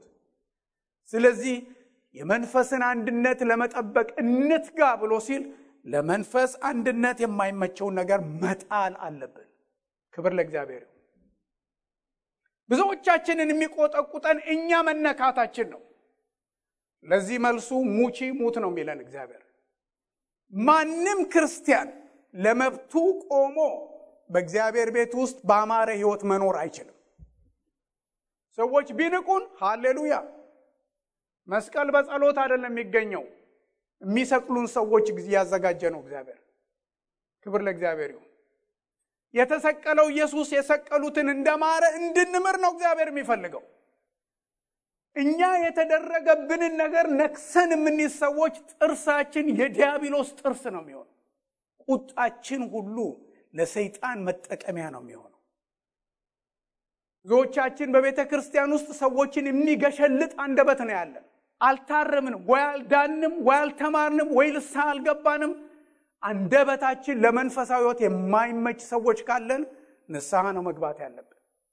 ያገኘነውን ሰው ሁሉ መዘርጠጥ በእግዚአብሔር ቤት ውስጥ ሰው value የሚኖረው ክርስቲያን ሆኖ ሲኖር ነው እንጂ እንደፈለገ አፉን እየለቀቀ የሚኖር ሰው አይገባውም እዚህ መኖር ወገኖቼ። ስለዚህ የመንፈስ አንድነትን ለመጠበቅ ሰዎችን በጌታ መመልከት አለብን። ሰዎችን ማክበር አለብን። ክርስቲያናዊ ቋንቋ መማር አለብን። እንደ ክርስቲያን መናገር አለብን። እንደ ክርስቲያንን ያልናገርም ጸባይ ነው ብለን ብንል በቤተ ክርስቲያን እንደዚህ ያለ የሰው ጸባይ ቦታ የለው። ክብር ለእግዚአብሔር ይሁን። ስለዚህ ቤተ ክርስቲያን ውድ የጌታ ልጆች ልንማረውና ልናስበው የሚገባ ነገር እንመልከት። በሰላም ማሰሪያ የመንፈስን አንድነት ለመጠበቅ ትጉ የሚለው ትእዛዝ መሆኑን እንዳትረሱ። ትእዛዝ ነው። ስለዚህ እኔና እናንተ የክርስቶስን ቤተ ክርስቲያን መበደል የለብንም። እኔ በቤተ ክርስቲያን በነበርኩበት ቤተ ክርስቲያን በጣም ከባድ ሰልፍና ችግር ነው የገጠመኝ። ቤተ ክርስቲያኑ በእኔ ምክንያት ሁለት ቦታ ነው የሚከፈለው። more than ninety percent vote አድርገው እኔ እንዲቀርላቸው የሚፈልጉ ሰዎች ነበሩ። ነገር ግን እዛ ቤተ ክርስቲያን ቢሆን ምንም ሳኑ ልናገለግል እንደምንችል አውቃለሁ።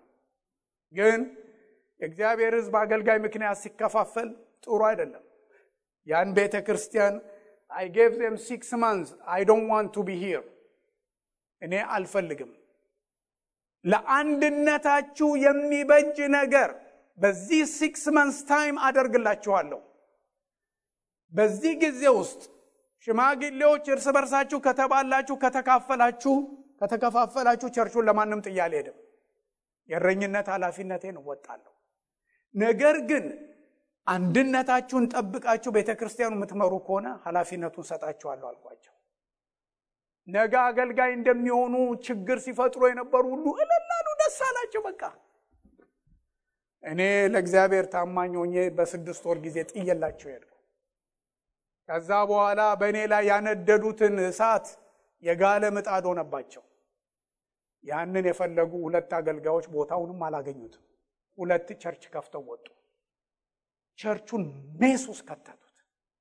ከዛ church ስወጣ የመጨረሻ የሰበኩላቸው ጄኔራል ግራንት ፕሬዚዳንት ከመሆናቸው በፊት በ civil war ጊዜ የተናገሩትን በአሜሪካን war ጊዜ የተናገሩትን ንግግር ነው።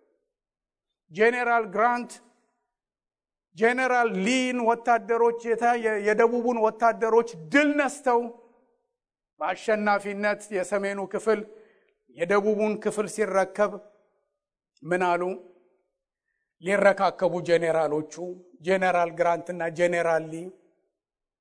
ጄኔራል ግራንት ብዙ ጊዜ careless ናቸው አለባበሳቸው። ነው የሆነ ኩሳን ነገር ሲሰሩ ያሉ ነው መስሉት ምንም አጊጠውም አልመጡም እና እንዲሁ ቁስቁል ያለ ልብስ ለብሰው መጡ። ጄኔራል ሊ ተሸናፊው ግን በጄኔራል ማዕረግ አሽቆጥቁጠው ነው የለመጡት እና ሲናገሩ በመጨረሻ ላይ የሰሜኑ ክፍል ድል ነሳን እያለ ጨፍረ ምንድን የሁሉ ጭፈራ? ማን ነው ድል የተነሳው? እነዚህ እኮ የሀገራችን ህዝቦች ናቸው አሉ። ከዛ በኋላ ምን አሉ? ድል ሲነሳ ወታደር ትጥቁን ያስረክባል። እነዚህ የሀገራችን ሰዎች ናቸው። ፈረሳቸውንም ጠመንጃቸውንም ቤታቸውን የሚጠብቁበት እርሻ የሚያርሱበት ይሁንላቸው። ይውሰዱታል። ክብር ለእግዚአብሔር በጦርነት ጊዜ የሚገኝ ድል እንዲህ ያለ መንፈስ መኖሩ ደቡቡም ሰሜኑም ድሉ የጋራ ሆነለት። አያችሁት? የደቡቡም የሰሜኑም ድሉ የጋራ ሆነለት። በቤተ ክርስቲያን ውስጥ ሰዎችን አርዶ የሚጥል ድል የለም። ክርስቶስ ደሙን ላፈሰሰባት ቤተ ክርስቲያን ውስጥ ሪዲም የሚያደርግ ነገር እንዲሆን ነው መደረግ ያለበት። ክብር ለእግዚአብሔር ይሁን እኔ የምጠላው ሰውም አልወደው ሰው ካለ ያ ሰው ተስፈንጥሮ ገደል እንዲገባ መፈለግ ሟርተኝነት ነው። ኢየሱስ የሞተላቸውን ለማንም ሲል ዋጋ አድርጎ አይከፍላቸው። ለአገልጋዮች ሲል ለማንም ሲል። ዘጠና ዘጠኝ ትቶ አንድ ፍለጋ የሚሄድ ጌታ ነው። እግዚአብሔር ይመስገን። ስለዚህ የመንፈስን አንድነት ለመጠበቅ ሳክሪፋይስ ይጠይቃል። እግዚአብሔር ሆይ በደምህ የሞትክላቸውን ቅዱሳንን ዋጋ ለመስጠት ስል እኔ ራሴን ዝቅ አረጋለሁ መብቴን አጣለሁ ብለን መጸለይ አለብን። እኔ እውነቴን ነው ምነግራችሁ እዛ ያገለገልኳቸውን ሰዎች መስማት ትችላላችሁ። ስንትና ስንት ክፉ ነገር ሰዎች እያደረጉ ቁርስ ሳልበላ ምሳ ሳልበላ four o'clock ነው ፕሮግራሙ። እዛ church ሄጄ ስጮህ ነው ምለው እግዚአብሔር ሆይ እንደደረሰብኝ በደል ህዝብን እንዳላገለግል እባክህን አድነኝ ነው ምለው እውነቴን ነው ምነግራችሁ እግዚአብሔር ሆይ እነዚህን ሰዎች በስራቸው እንዳላያቸው ልትባርካቸው ከፈለክ ባርካቸው ልታጽናናቸው ከፈለክ አጽናናቸው ልታስተምራቸው ከፈለክ አስተምራቸው። ያንተ ቃል የእኔ መልእክተኛ አይደለም እያልኩ ነው ምጮኸው በየሁዱ። እግዚአብሔር እዛ ሳገለግል አንዳንዶቹ አፋቸውን ይቱን እንዲህ ብሎ ይቀመጣል። ምን አይነት አገልጋይ ነው ይላሉ። ምን እንዴት ሰው እንደዚህ ሊያገለግል ይችላል? እየሞትኩ ነው ያገለገልኩት። የእግዚአብሔርን ቃል ለራሳችን መጠቀም አንችልም። ለቤተ ክርስቲያን መሰሪያ የሆነው የእግዚአብሔር ቃል የግለሰቦችን ህይወት የሚሰራው ለቤተ ክርስቲያን ከሆነ አሰራር አንጻር እንጂ የእኛ የግል መፈክር ማሰሚያ አይደለም። የእኛ አለንጋ አይደለም። የቤተ ክርስቲያን መገንቢያ ነው የእግዚአብሔር ስም ብሩክ ይሁን ስለዚህ የጌታ ልጆች በጌታ ጸጋና ፍቅር አደር አላችኋለሁ የቤተ ክርስቲያን ህብረት የምንጠብቀው ህብረት ነው ፈንጠር የምንልበት አይደለም። አንዳንድ ሰዎች ሰዎች አይጥሟቸው፣ መንፈሳዊ ነገራቸው አይጥማቸውም። ብዙ አይነት church አለ። ምረጡ ዞር ዞር እያላችሁ ካልጣማችሁ ህዝብ ጋር አለ አይደለም ሆድና ጀርባ ሆናችሁ አትቀመጡ ነው የምለው። አንዳንድ ቤተ ክርስቲያን ሄጄ እኔ ስብከቱ አይጥመኝም የፓስተሩ ጋዜጣ ባነባ ይሻለኛል እያሉ church የሚሄዱ ሰዎች አሉ። እንዴት ሰው እንደዚህ ብሎ ቤተ ክርስቲያን ይሄዳል? እዛ ያለውን የእግዚአብሔርን ህዝብ ወንድሜ እህቴ የማለት ልብ ከሌለ አንዱ ለአንዱ የሚተዛዘን ካልሆነ ጳውሎስ እንዳለው እያንዳንዱ ብልት ተያይዞ አንድ አካል የመሆን የተስማማ የመተዛዘን የመደጋገፍ ጸጋ ከሌለው እንዴት ነው church የሚሆነው? ያ church ምን አይነት ቸርች ነው የሚሆነው?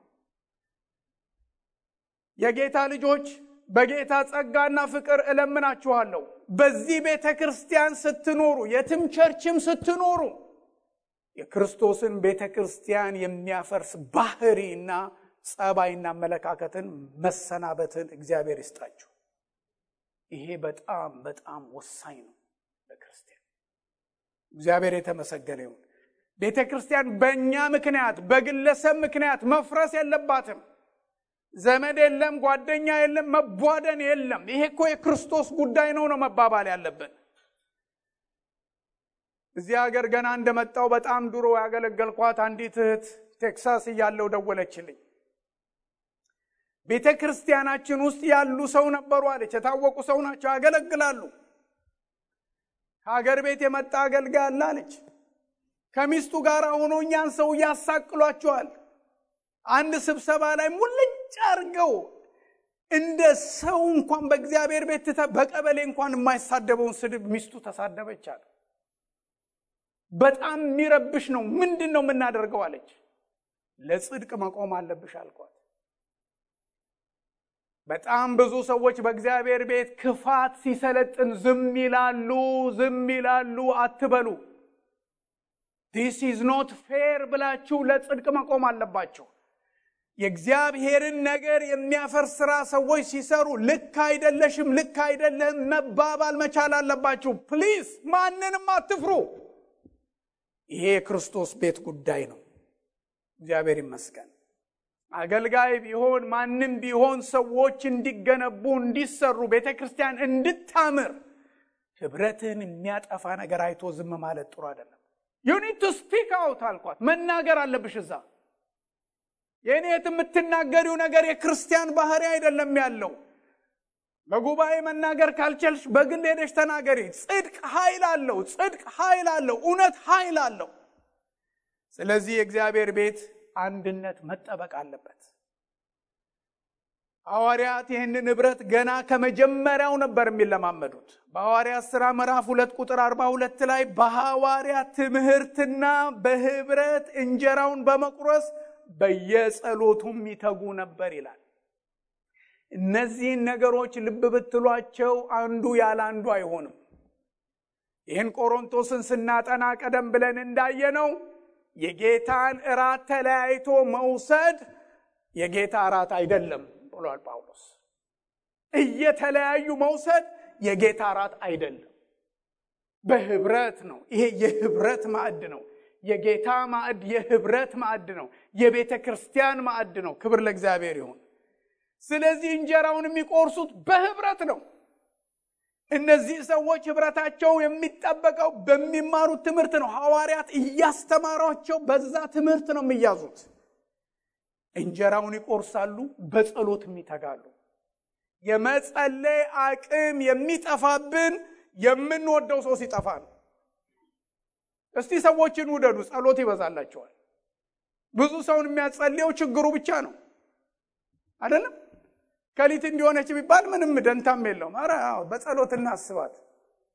በነገራችን ላይ የሚወዳችሁ ሰው ሲጸልይላችሁ ነው እግዚአብሔር የሚሰማው። ጸሎት የሚባል አረፍተ ነገር ይድረስ ለቀኝ አዝማች ይድረስ ለአቶ ከሌ እያለ ማመልከቻ እንደሚጽፍ እንደዛ እግዚአብሔር የማንንም ድርሰት አይሰማም። የሚወዱን ሰዎች ሲጸልዩ ነው የሚሰማው። ለሚወዷችሁ ሰዎች ነው አደራ መስጠት ያለበት። የሚወዳችሁ ሰው ሲጸልይ እግዚአብሔር ይሰማል።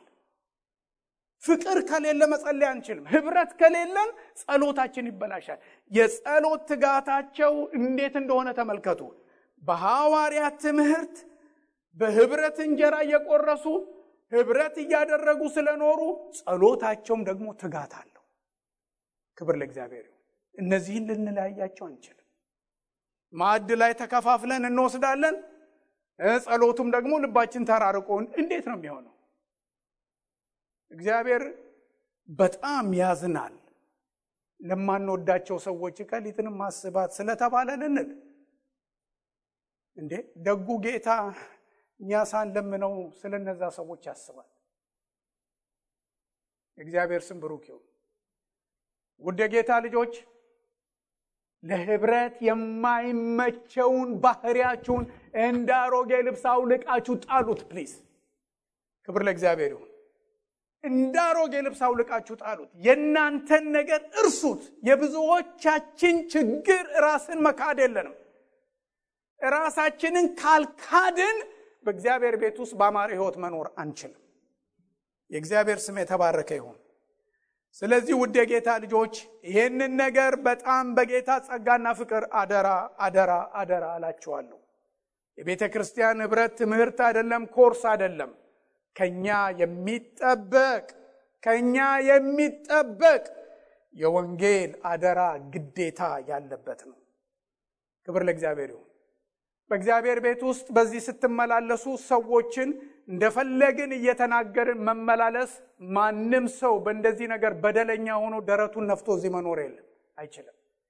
ይሄ downtown አይደለም። this is church this is church of Jesus Christ። እግዚአብሔር ይመስገን። ድሃም ይሁኑ ያልተማሩም ይሁኑ እኛ በብዙ ነገር ሰዎችንም ብንበልጣቸው ልናከብራቸው ይገባል። ለምን? ጳውሎስ የሚለውን ላንብብላችሁ። አንደኛ ቆሮንጦስ 12 ቁጥር 22 ላይ ነገር ግን በሉ ውስጥ ያብራችሁኝ ወገኖቼ፣ ደካሞች የሚመስሉ የአካል ብልቶች ይልቁን የሚያስፈልጉ ናቸው። ክብር ለእግዚአብሔር ይሁን። በጣም ነው የሚያስፈልጉት። ለምን?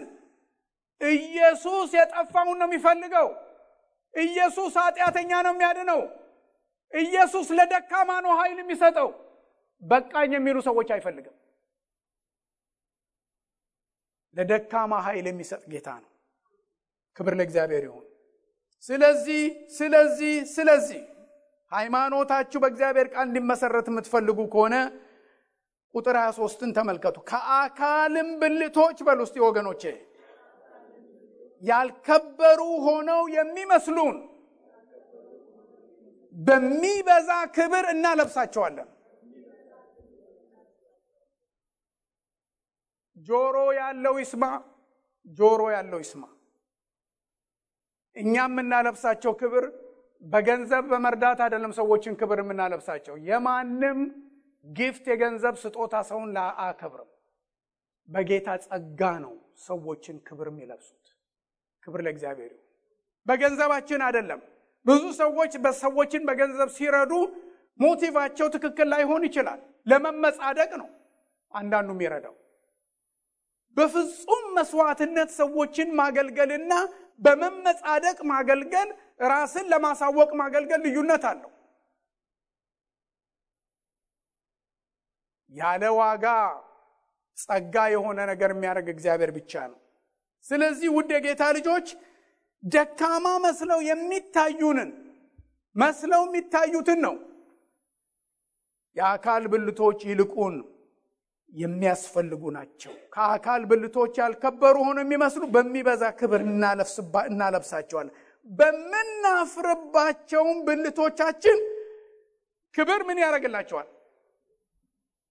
ክብር ለእግዚአብሔር በዚህ ቤተ ክርስቲያን በዕድሜ የገፉ ሰዎች እግዚአብሔር ያብዛልን። ያሉትም እንደኛ ጎንበስ ቀና ብለው አንዳንድ ነገር ሊያደርጉ ባይችሉ የከበሩ ናቸው። በዚህ ቤተ ክርስቲያን የቤተ ክርስቲያን ክብሯ፣ ጥንካሬዋ በ activity አይደለም የሚለካው። እያንዳንዱ ሰው በራሱ value አለው። ትልቅ value አለው። የከበረ value አለው። በዚህ ቤተ ክርስቲያን ያልተማሩ ሰዎች ሊኖሩ ይችላሉ። we need to give them more attention። እነዛን ሰዎች attention መስጠት አለብን። I always try to make sure ሰዎች ካነሳቸው ነገር የተነሳ attention እንዳልሰጧቸው እንዲሰማቸው አልፈልግም። በነገራችን ላይ በዚህ ቤተ ክርስቲያን ሰዎች እኔ ማን አስራት እንደሚሰጥ እንደማይሰጥ ህይወትን ልጠይቋት ትችላላችሁ። እኔ እንደዛ ያለ ነገር መከታተል አልወድም። it doesn't matter እኔ whether you give your tithe or not ኢየሱስ ስለሞተላችሁ እወዳችኋለሁ፣ እናከብራችኋለን። ሰው አስራቱን የማይሰጥበት ኑሮ ቀዳዳ እየበዛበት ሊጨነቅ ይችላል። ግን በእግዚአብሔር ቤት በአስራታችሁ አይደለም ክብራችሁ። አስራት ሰዎች መስጠት አለባቸው። እኔ አስራቴን እሰጣለሁ። አስራታችንን መስጠት ይኖርብናል። ቤተ ክርስቲያኒቱ በፋይናንስ የምትሰራቸው ስራዎች አሏት። ቤት እንከፍላለን፣ ወጪዎች አሉን፣ ብዙ ነገሮች እንሰራለን። ነገር ግን ሰዎችን በሚሰጡት ገንዘብ ልክ አይደለም የምናየው። ይህንን ልናደርግ አንችልም። ጡረታ የወጡ ሰዎች አሉ። ምኑን ከምን አድርገውት ይኖራሉ? ስራ የሌላቸው ሰዎች አሉ። አንዳንድ ሰዎች ይሳቀቃሉ። ኑሯቸው መኪና ተበላሽቶባቸው አስራታቸው መስጠት ያልቻሉ ኢየሱስ በነፃ በጸጋ ያዳናቸው ሰዎች ተሳቀው ቤተ ክርስቲያን እንዲኖሩ እኔ በበኩል አላምንም። your money is not value አይሰጣችሁም። በቤተ ክርስቲያን እግዚአብሔር ነው value የሚሰጣችሁ። ስለዚህ በቤተ ክርስቲያን ውስጥ ሰዎችን በጾታ፣ በእድሜ፣ በዘር፣ በምን በምን ማየት በፍጹም በፍጹም በፍጹም። በነገራችን ላይ እኔ ጸባዬ ነው እኔ እንዲህ ነኝ እያሉ ለእንደዚህ ያለ ነገር ደንታ የለንም እኛ። we want Jesus ሰው ሁሉ ጌታን እንዲመስል ነው የምንጠይቀው። ክብር ለእግዚአብሔር ይሁን። አሜን? ክብር ለእግዚአብሔር ይሁን በገዳዳ ባህሪያችን ባለመብት በእግዚአብሔር ቤት አንኖርም። ሰዎች ደካማ ሊሆኑ ይችላሉ። አሁን የሚታገሉት ባህሪ ይኖራቸዋል። አሁን ግን መብት አይደለም። መብት አይደለም። ጸልዩልኝ ይህን ላሸንፍ ነው ማለት ያለብን እንጂ እንዲህ ነኝ ብለን መፈክር እያሰማን በዚህ ወቁኝ ልንል አንችልም። this is not way to live ስለዚህ ደካማውንም ብርቱውንም ሌላውንም ሁሉ የምናይበት አስተያየት እኩል ድሃ የለም ሀብታም የለም ሽማግሌ የለም ወጣት የለም። እግዚአብሔር የተመሰገነ ይሁን። በእውነት church church የምትሆነው ቅይጥ ያለ ነገር ስትሆን ነው። ነገር ግን ብልቶች ይላል ተመልከቱት የእግዚአብሔርን አሰራሩን ተመልከቱት። ክብር ያላቸው ብልቶቻችን ግን ይህ አያስፈልጋቸው ለምን?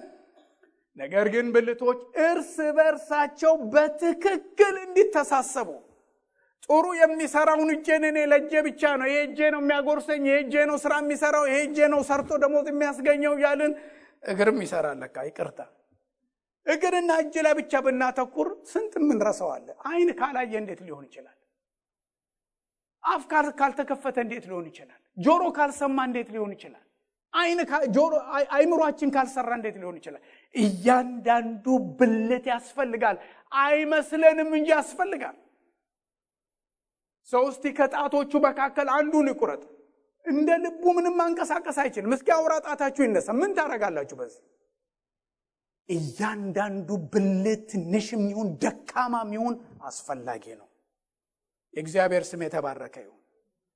ስለዚህ እግዚአብሔር እያንዳንዳችንም በቤተ ክርስቲያን እንደ ብልቶች ነው የሚያይ ነገር ግን በአካል በአካል ውስጥ ነው የሚያይ ዛሬ በክትትል ትምህርት ላይ ያስተማርኳቸው በደቀ መዝሙር ትምህርት ውስጥ የምንማረው ትምህርት አለ።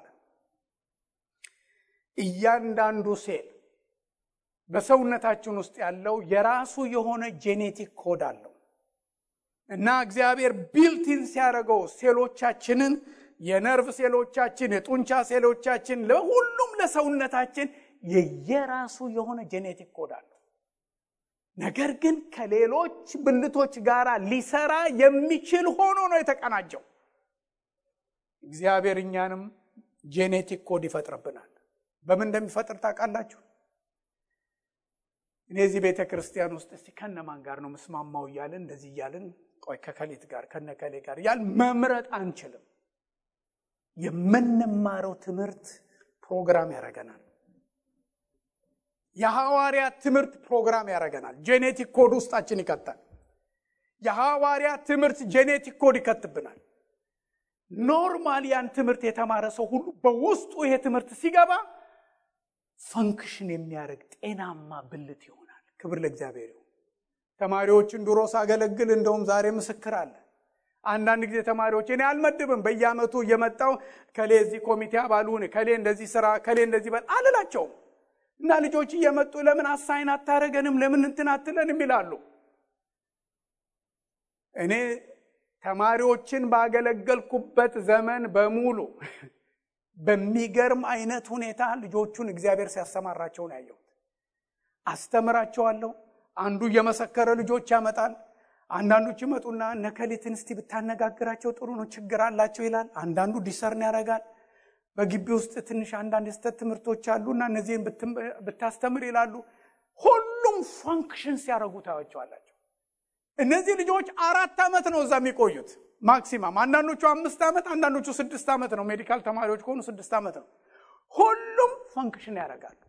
ምንድን ነው የሚያንቀሳቅሳቸው? የተማሩት ትምህርት የተማሩት ትምህርት ውስጣቸው ፕሮግራም ያደርጋቸዋል፣ ይሰራቸዋል።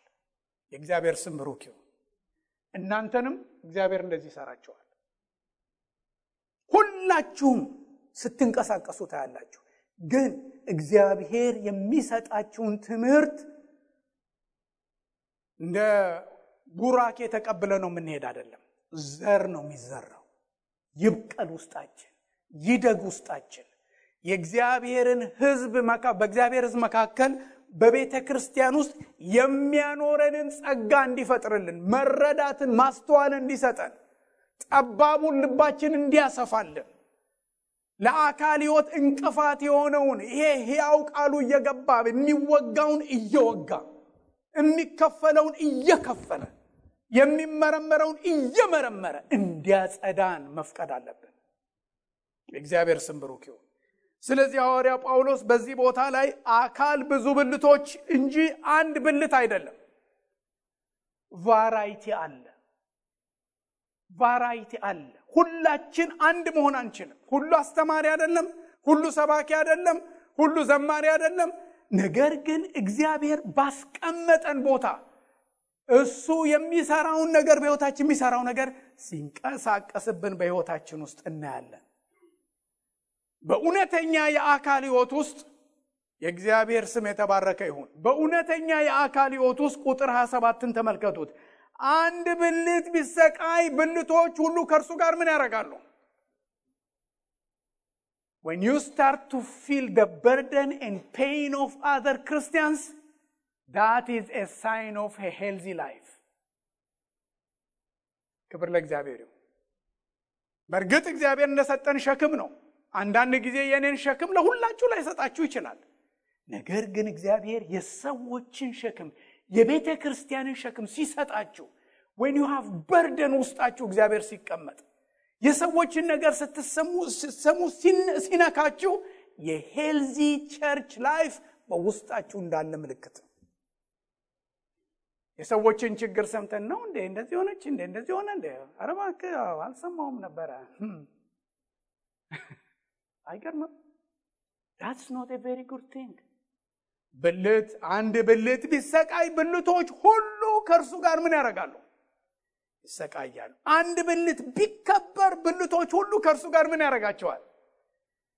እከሌ እንደዚህ ሆነለት ሃሌሉያ! እግዚአብሔር ይመስገን። እከሊት እንደዚህ ሆነላት ሃሌሉያ! አዎ ሆነለት እንዴ? ነው እንዴ? እነዚህ ነገሮች ነገ እንባባላቸዋለን ድራማ እንዳትሰሩ። please እግዚአብሔር ለአካል ህይወት ይስራን ክብር ለእግዚአብሔር ይሁን። ብልቶች ሁሉ ይሰቃያሉ። ስለዚህ ቤተ ክርስቲያን ሰዎች ሲጠፉ ሲቀሩ ቅር ሊለን የአካል ህይወት ውስጥ ያሉ ሰዎች ከቦታው ሲነሱ ሊሰማን ይገባል። We have to have that pain share የምናደርገው። እናንተ የክርስቶስ አካል ናችሁ። እያንዳንዳችሁ ብልቶች ናችሁ ብልት ነሽ ብልት ነህ እስቲ ተባባሉ። እስቲ ተነካኩ አይዟችሁ። ብልት እኮ ይዳሰሳል እኮ እጅ ፊትን ይጠራርጋል። እውነቴን ነው ወገኖቼ ውድ ወገኖቼ በእግዚአብሔር ጸጋ በጌታ ፍቅር ልለምናችሁ። የአካል ህይወት ካልኖርን ታዲያ ክርስትናችን ምንድን ነው? ይህ ሁሉ ጽሑፍ ተጽፎ እኔ ብቻ እኛ ብቻ በድንበርና በአጥር ውስጥ ሆነን ብንኖር church እንዴት ነው የምታድገው? ቁጥራችን ቢበዛ ይህን አዳራሽ ሞልተን ብንወጣ that is not growth። የ church growth የአካል growth ነው። የ relationship የህብረት growth ነው። እቺ church ከዚህ ግማሽም ሆና ጤናማ አካል ካላት ይመረጣል ሺህ ሆነን በትልቅ ካቴድራል ከምንሰበሰብ። ክብር ለእግዚአብሔር። healthy body ነው እንዲኖር የሚያስፈልገው። አንዳንድ ሰዎች ትልቅ ሰውነት ተሸክመው በሽተኛ ናቸው። አንዳንድ ሰዎች ትንሽ ሆነው ጤናማ ናቸው። health ነው matter የሚያደርገው። የቤተ ክርስቲያን ጤናማነቷ የአካል ህይወት መኖሩ ነው። እግዚአብሔር በቤተ ክርስቲያን ሰዎችን ያስቀምጥልናል። ጤናማ ስንሆን አገልጋዮችን ይሰጠናል። ከመካከላችን ያነሳቸዋል ሰዎችን። ክብር ለእግዚአብሔር ይሆን። እያንዳንዱ ሰው value አለው በቤተ ክርስቲያን። ዝም ብሎ የሆነ የተቀመጠ ብልት የለም። ይህን ህንፃ የሚሰሩ ሰዎች የትኛውንም ድንጋይ ያለ ምክንያት እዚያ አላስቀመጡም። እስኪ አንዱን አንሱት። ምን አለ አንድ ቢነሳ አንድ ቦሎኬት እስቲ አንሱት። ሁላችን ያንን ጎዶሎ ቦታ እናያለን። አታዩትም? ሁላችን ያንን ጎዶሎ ኡኡ ነው የሚለው ነው አይደል? ስለዚህ እስቲ አንድ አንድ ቦሎኬት ትነሳ። አንድ ቦሎኬት ብትነሳ መተህ ምንድን ነው የሆነ እዛ ምንድን ነው እንላለን። አላየናቸውም እኮ ሌላ ጊዜ ልብ እያለ እያንዳንዱን ቦሎኬት እየቆጠረ የሚገባል እንደዚህ የለም። ይሲ ጤናማ ያልሆነ ነገር በቸርቹ ሲኖር እንዲሁ አትራክት ያደርጋል። የእግዚአብሔር ስም የተባረከ ይሁን። ስለዚህ ቤተ ክርስቲያን ጤናማ ትሁን። ክብር ለእግዚአብሔር። ጤናማ ትሁን። እንዴት ነው ጤናማ የምትሆነው? በህብረት። በምን አይነት ህብረት? በመንፈስ የሆነ ህብረት። ምን አይነት ነው የመንፈስ ህብረት? በወንጌል እውነት ላይ የተመሰረተ ህብረት። ምንድን ነው የወንጌል እውነት? ኢየሱስ ክርስቶስ የእግዚአብሔር ልጅ የቤተ ክርስቲያን ራስ። የእግዚአብሔር ስም የተባረከ ይሁን። እንጸልያለን። ክብር ለእግዚአብሔር ይሁን።